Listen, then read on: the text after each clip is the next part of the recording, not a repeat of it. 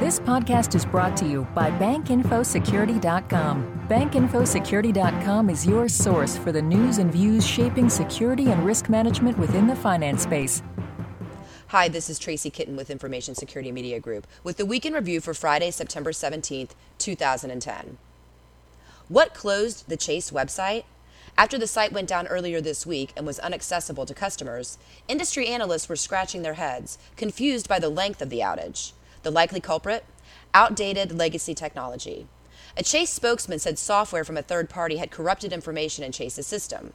Chase added, however, that no customer data was ever at risk during the outage.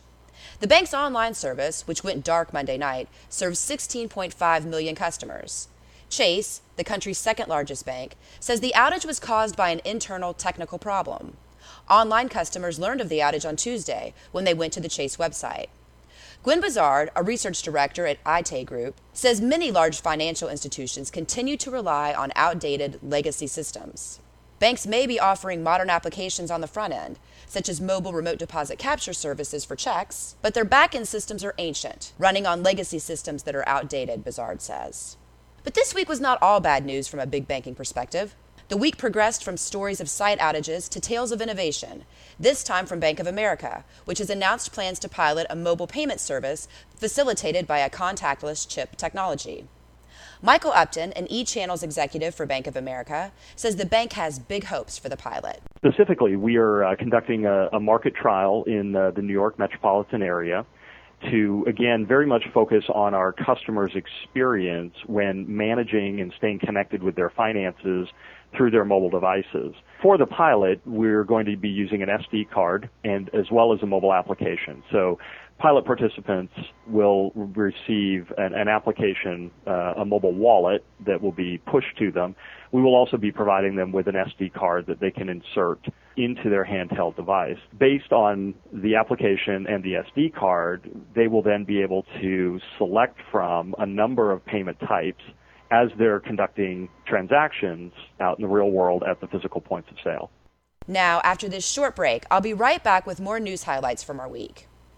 Are you responsible for your institution's compliance program? Do ATM fraud, ACH fraud, and online fraud keep you up at night? Do you have any certifications which require continuing professional education credit hours? The solution to your problems may be the bankinfosecurity.com educational webinar library. You'll find plenty of courses that align with your core responsibilities. Visit bankinfosecurity.com for more information on how to access these webinars. How many more bank and credit union failures can we expect to see before the curtain comes down on 2010? This week, managing editor Linda McGlasson takes a look at the year's failures, and though she'd like to see the failures dramatically slow or even cease, it's not likely. In fact, the economic professor who predicted the downturn of 2008 says he expects more than 400 additional banks to fail before the year ends. It's all part of the natural selection, survival of the fittest. I compare bank failures to thinning the herd, McGlasson writes. The weaker animals in the herd, the youngest or older ones, are taken down by illness, cold, starvation, or the predators that are constantly circling. Institutions that fail are part of the natural selection, with the strongest surviving. Tying in with some of those failures, this week saw the merger of two credit unions.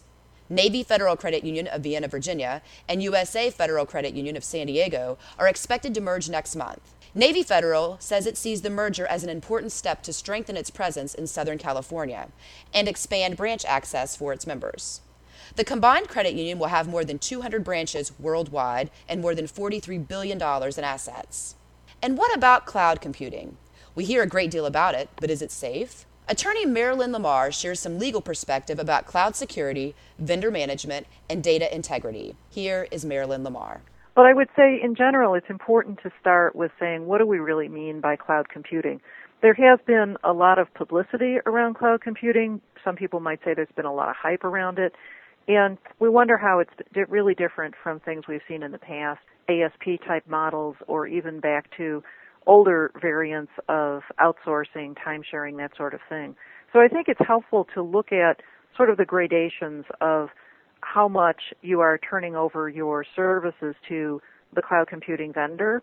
I think the essential characteristics of cloud computing include the fact that it's on demand, it's self-service to some degree, and it's somewhat elastic in terms of how much you want to have, and that's a big attraction to it that you don't have to buy perhaps all the hardware that you otherwise would be buying.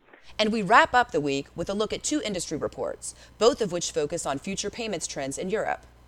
What's interesting about these reports is that they don't quite view the market in the same way.